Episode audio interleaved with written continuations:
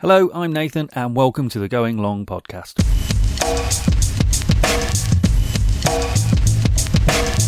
Inspired by Kirk Cousins and a recent college survey, I imagine the favourite bands of NFL coaches. There's also a lot to reflect on in the action of Week 11, like wondering what's wrong with all of the kickers, how much tequila the officials drank in Mexico, and of course the appearance of Jared Goff starting a game for the first time with the LA Rams.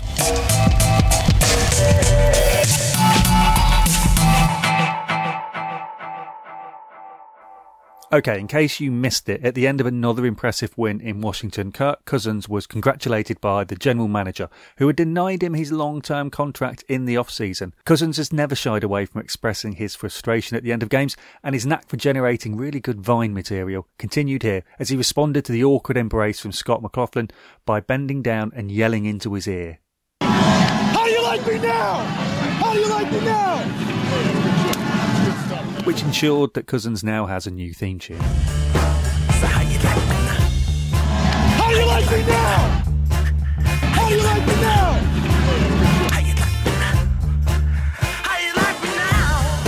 So before we round up the games, let's consider the suitable music choices for the NFL coaches. Now, this isn't just me being random, or maybe a little bit, but a recent ESPN poll revealed that college football coaches had an unhealthy love of dad rock. We'll put the link up on our Facebook and Twitter. So I thought, obviously, what about NFL coaches? So I've picked a few out. Rex Ryan, clearly the Hollies. After starting a spat with Richard Sherman, it seems like he's saying, I can't let go. But more often, when people talk about his brother's weight, he replies with,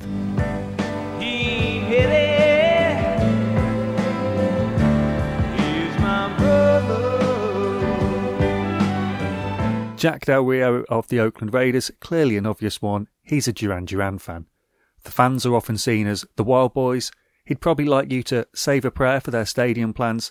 He's notorious for going for it on fourth down, and one track clearly should have been adopted as his chant already.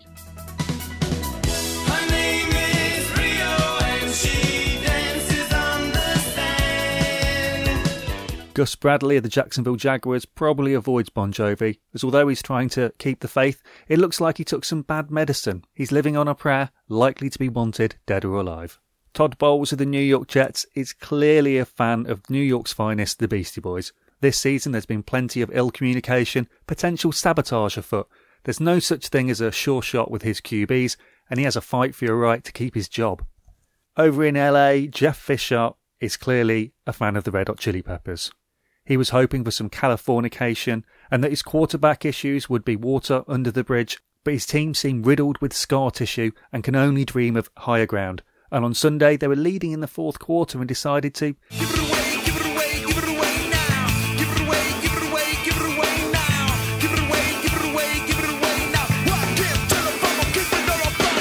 Right, enough of that. A tense week in the NFL with almost every game going down to the last few plays. With time running out in the fourth quarter of the early games, only the Steelers Browns game had a two score difference.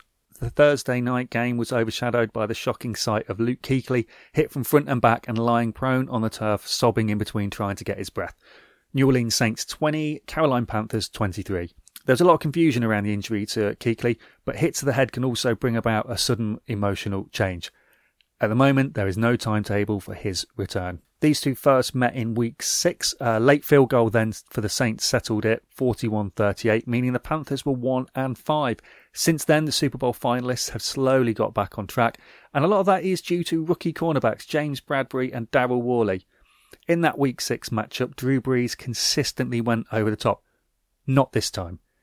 His longest completion was 22 yards. A lot of that was down to the improved Panthers pass rush, with their defense also adding three more sacks, making that 18 in the last four games. There's another sign that the Panthers offense is getting back up to speed as well, with a huge throw from Newton and an athletic catch from Ted Ginn Jr., evoking memories of last season a little bit. This now means the whole NFC South has concertinaed a little bit, with the Panthers and the Saints 4 and 6, Bucks 5 and 5, and Falcons top 6 and 4. The Saints offense will face a mean LA next week, whilst that Panthers defense will have to continue their improvement without Kuechly against the Raiders in Oakland.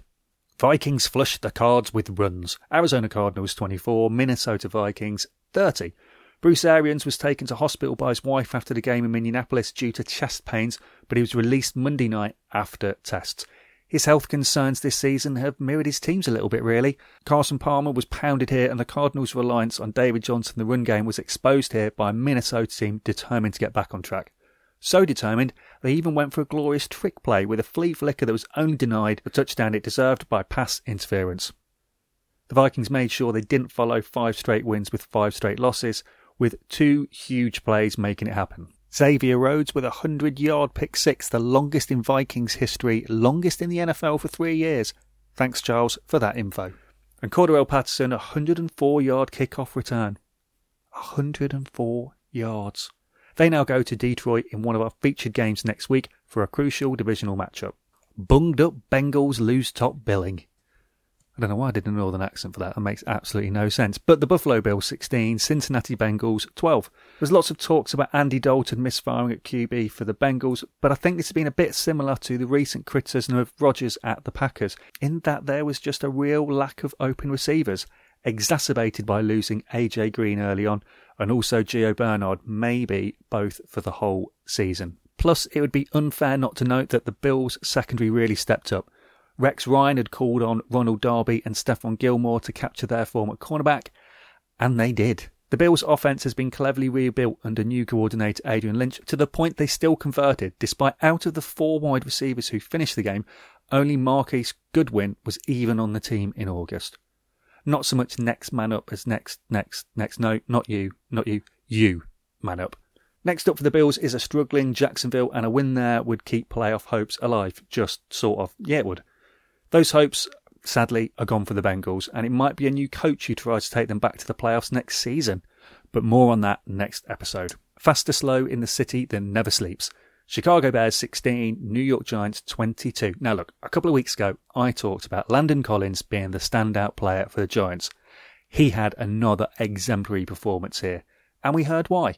As a rookie last year, he looked confused and said how everything comes at you fast. After this game, he talked to the press and said, Now it's very slow out there. Everything just comes to me. It always seemed likely that there would be chances for both defences, as in Cutler and Manning, this game had the two quarterbacks with the most turnovers in the last 10 years. And it was Landon Collins, who else, with his fifth interception of the season, finished it off. Every team has injuries in the NFL, but seriously, for the Bears, this is now ridiculous. In this game alone, they lost four starters, with Zach Miller most likely out for the season with a broken ankle, and Leonard Floyd taken off to an ambulance with a frightening looking neck injury. With no Alshon Jeffery also for the Bears, they looked to Jordan Howard, and he had a poor game.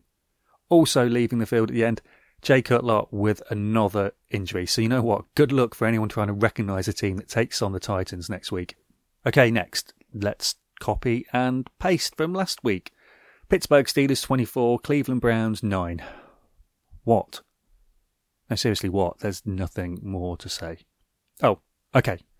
Apart from the annual conversation about how local boy Ben Roethlisberger slipped through the fingers of the Browns, was given a little more edge this time as Big Ben tied with Derek Anderson as the starting quarterback with the most wins on Cleveland soil since 1999. Yep, Big Ben got the most wins on Cleveland soil, despite never playing for Cleveland. Look, you can work it out. And Big Ben's going to rely on Antonio Brown and Le'Veon Bell a lot if he's going to get another win in Indianapolis on Thursday night. Tampa book the trends. Tampa Bay Buccaneers 19, Kansas City Chiefs 17. I really don't know why I'm going northern on this. I'm so sorry. Tampa are all about breaking streaks at the moment. Last week they won at home to break the longest current home losing streak. Then they go to Kansas, who had the longest winning home streak, and they break that. They'll help by keeping a good streak going. It is now 53 straight games in college and NFL that Jameis Winston has made a touchdown. For the Chiefs, they really missed Marcus Peters this week, but they would have been hoping for win here to steady their playoff position as they now have to go to Denver, Atlanta, and then welcome a Raiders team that has been enjoying hitting the road. This is more like what I expected from Tampa, though, when I gave them a wildcard tip at the beginning of the season. Yeah, I did. You can go back and listen to it, and everyone laugh at me and they could have actually buried this game really early. They notched up 442 yards against one of the top defences, and they were strong on third down. They need to sharpen up their red zone play if they want to seriously challenge. No more Dak Flack. Baltimore Ravens 17, Dallas Cowboys 27. Ahead of this game, Tony Romo gave an eloquent and emotional endorsement for Dak Prescott as a starting QB for Dallas. And it seemed that everyone else is on the Dak bandwagon. He got an inordinate amount of praise uh, for simply picking up some litter. Just Google Prescott litter Cowboys and you'll see what I'm on about. Confidence is sky high in the rookie who is quietly going about his game, and he showed his composure in this win. After leading a stunning one minute drive to gain a comeback victory last week, in this game he showed he could also eat up time. The Ravens scored in the fourth to make it a one score game, but Dak then led a drive that ate up over six minutes and ended with a field goal to clinch it. Quarterback Joe Flacco for the Ravens said, We should beat this team. I'm not kidding. Okay, you're not kidding. But he might want to look at himself for why they didn't, as the Ravens underperformed on third downs and in the red zone despite Steve Smith Sr. making his 1000th career catch, one of those utterly sensational, managing to grab it and somehow touch both feet down in play, which I'm sure he was quietly modest about because no, no, he wasn't, because he was mouthing off and gloating about his own success despite his team losing.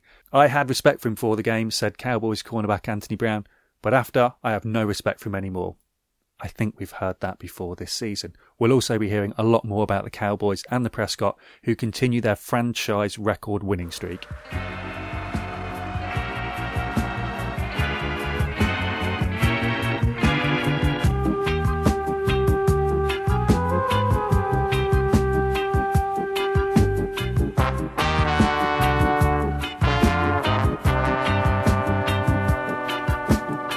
Wait, no, stop that. There's absolutely no evidence of the specials here. Jacksonville Jaguars 19, Detroit Lions 26. The Jags had three consecutive games fumbling punt returns, and now they've had three consecutive games allowing punt returns against them. See, I told you, no specials. Here, Andre Roberts zigged and zagged a great 50 yard return for a touchdown for the Lions. It was also the second consecutive game that the Jags gave up a pick six. This time, Rafael Bush had a Bortles pass tipped into his hands to run back for six. At 2 and 8, the Jags are again facing another season without a winning record, whilst the Lions take on the Vikings this Thursday to see who can take sole leadership of the division. Titans are out in the Colt. Yep, I went there. Tennessee Titans 17, Indianapolis Colts 24. Colts went into this with 10 straight wins against the Titans, the longest current win streak against a division rival in the NFL. Although they made hard work of number 11, as at 21 0, they then allowed the Titans back in. They should know you can't give Mariota the opportunity in the red zone. He started this game with 30 touchdowns from red zone action and no interceptions. And he added to that here, although another slow start from the Titans meant they were always unlikely to gain the win. This meant the Colts went to 5 and 5 and swapped places with the Titans on 5 and 6. Andrew Luck left the field late on and is in concussion protocol and is likely to miss the game on Thursday night against the Steelers. As for the Titans, Coach Mike Mularkey compared the NFL to white water rafting in that it's a different ride each time you get in. I'm not sure it made sense, but it did make me want to watch River Wild with Meryl Streep and Kevin Bacon. I wonder what Mularkey's bacon number is. Mine, mine, mine is four. Just saying. Alright, it's a tenuous four, but still, it's a four. No parade for Goff in the rain. Miami Dolphins 14, LA Rams 10. The Dolphins stayed in California this week after playing San Diego, and if that didn't make them feel at home, then the number of fans they had here really must have done. Neither team would have felt at home, though, in an unusually cold and rainy day in LA. So a lot of our time last week was spent talking about whether Jared Goff would be a positive difference for the Rams. Stuart thought he would, whilst I said he'd suck. He started nervously here with an incomplete, then threw out of play, but then he did get settled with three quick short throws to settle down. For the rest of the game, Goff rarely went long, just once in fact, but he didn't suck. However, they're going to need to let him play. The aggressive tactics shown by some other coaches can give a lot of confidence to your guy, and that seems to be the tactic Miami head coach Adam Gase with his quarterback. He had nothing but praise for Tannehill, who again showed decisive playmaking skills. Yes, yes, he did. He, he did, honestly.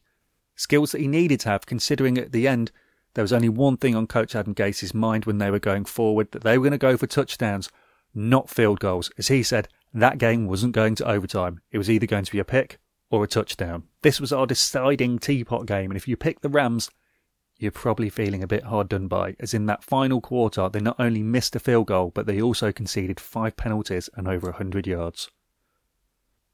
49ers are clipped by the 39er. New England Patriots 30, San Francisco 49ers 17. This was all too predictable. The score looked close heading to the final quarter, and then 39 year old Tom Brady came to life and he eased the Pats to victory. For a third straight game, the Patriots' defense failed to force a turnover, but up against the league's worst defense, that was never likely to prove decisive.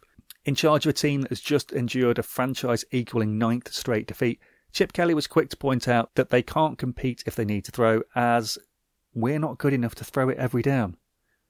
Bonus points if anyone can name who played as receiver for the 49ers in this game. Go on. Anyone? Yeah, I didn't think so. No cheesy puns about Philadelphia, although they do look spread thin on the road. Philadelphia Eagles 15, Seattle Seahawks 26. The Eagles are now 1 and 5 on the road this season.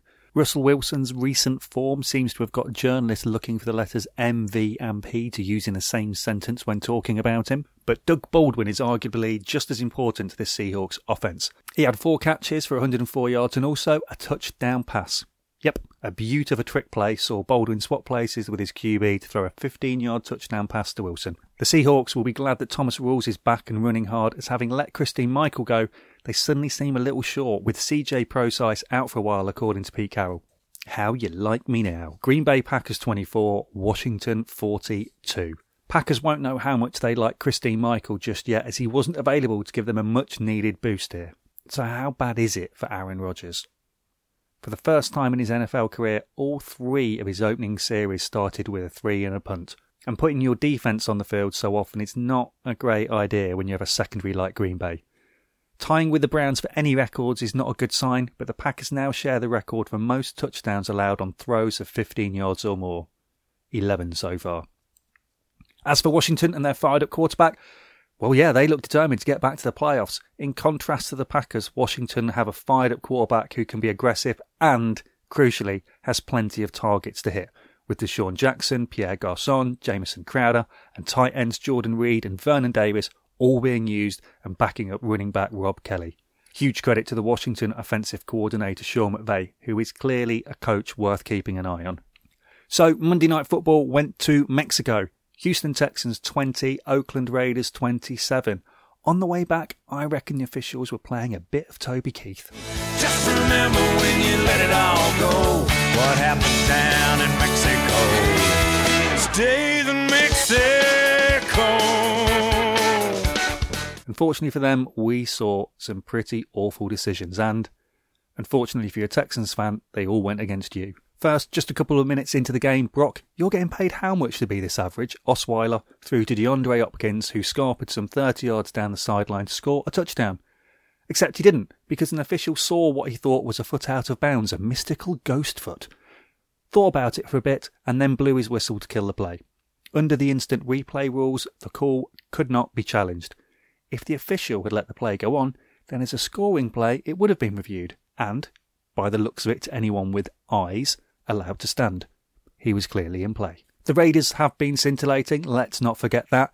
The Texans less so, but this was a tight game. Twice the Texans went for it on fourth down, and twice they looked to have made it, and twice the officials said no. On the second one, they'd already looked to have made the first down on the play before, but when the Raiders got it on the second of those turnovers, they scored the decisive touchdown. Look, when the action only takes up around 16 minutes of a three and a half hour broadcast, which means not only you have a lot of time, but also have increased revenue.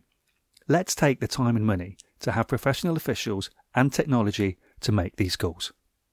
There'll be still plenty of scope for human error, believe me. Anyway, as for the game, Clowney and Lamar Miller were outstanding for the Texans and might be able to offer enough to keep the Texans top of a weak AFC South. The Raiders are now number one seeds in the AFC Conference.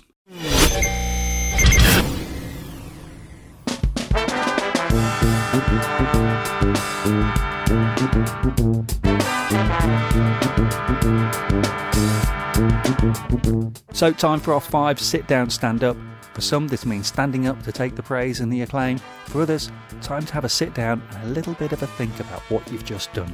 Sit down, the sound guy in Minnesota, who ran out in front of the Vikings making their entrance, avoided one player, and then got flattened by Linval Joseph. Despite visible marks on his face, he recovered to see out the rest of the game, but you know what? maybe have a bit of an extra sit down and rest. Stand up, Doug Baldwin. Not content with 100 yards receiving, he then showed up behind Russell Wilson, who flicked the ball to him before heading towards the end zone. Baldwin, with pressure coming, then threw it 15 yards back to his quarterback for the touchdown. Sit down, Kyler Fackrell. No, seriously, sit down and watch your tape from the weekend. He runs on, late, to take his place in the lineup for the Packers defence, just as Washington hand the ball to Rob Kelley. The rookie Fackrell doesn't even get close as he starts to make his run. Opposing right tackle Moses Morgan literally flicks him to the floor. Enjoy your week of getting mercilessly ripped by your teammates. Stand up, Xavier Rhodes. Okay, a 100 yard pick six seems like an obvious choice, but it wasn't just that. It was the way he covered the throw and the quality of the catch that made this an exceptional bit of play.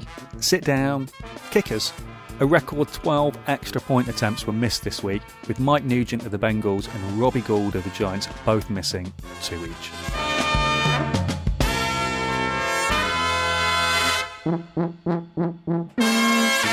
Okay, so the extra point kicking distance has almost doubled from 17 yards to 32 or 33, but still, the number of misses this season is surprising and proving costly.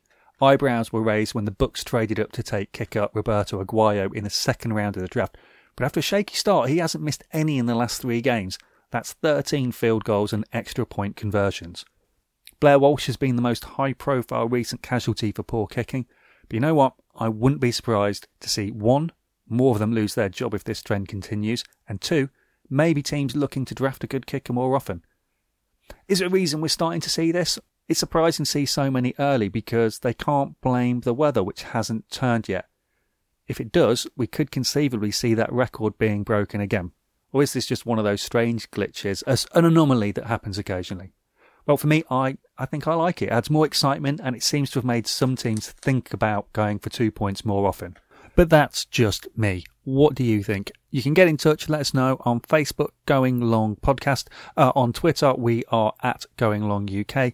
Or go to the website where you can email in. That's goinglongpodcast.com, where we also post up blogs during the week, and we will be back with the videos soon. We'll be back on Thursday to preview next week games. Stuart wasn't here for this episode, I think because he didn't want to face my gloating after me beating him in the predictions. Because out of the 14 games, he correctly called 8, but I got 11. What? Yeah, you're right. I should really save that for when he's here next episode. Good thinking. Actually, what I will do is when he greets me and says, Hey, how'd it go? Well done for doing the podcast on your own, I'll just grab hold of him, ruffle his hair, and say, How do you like me now?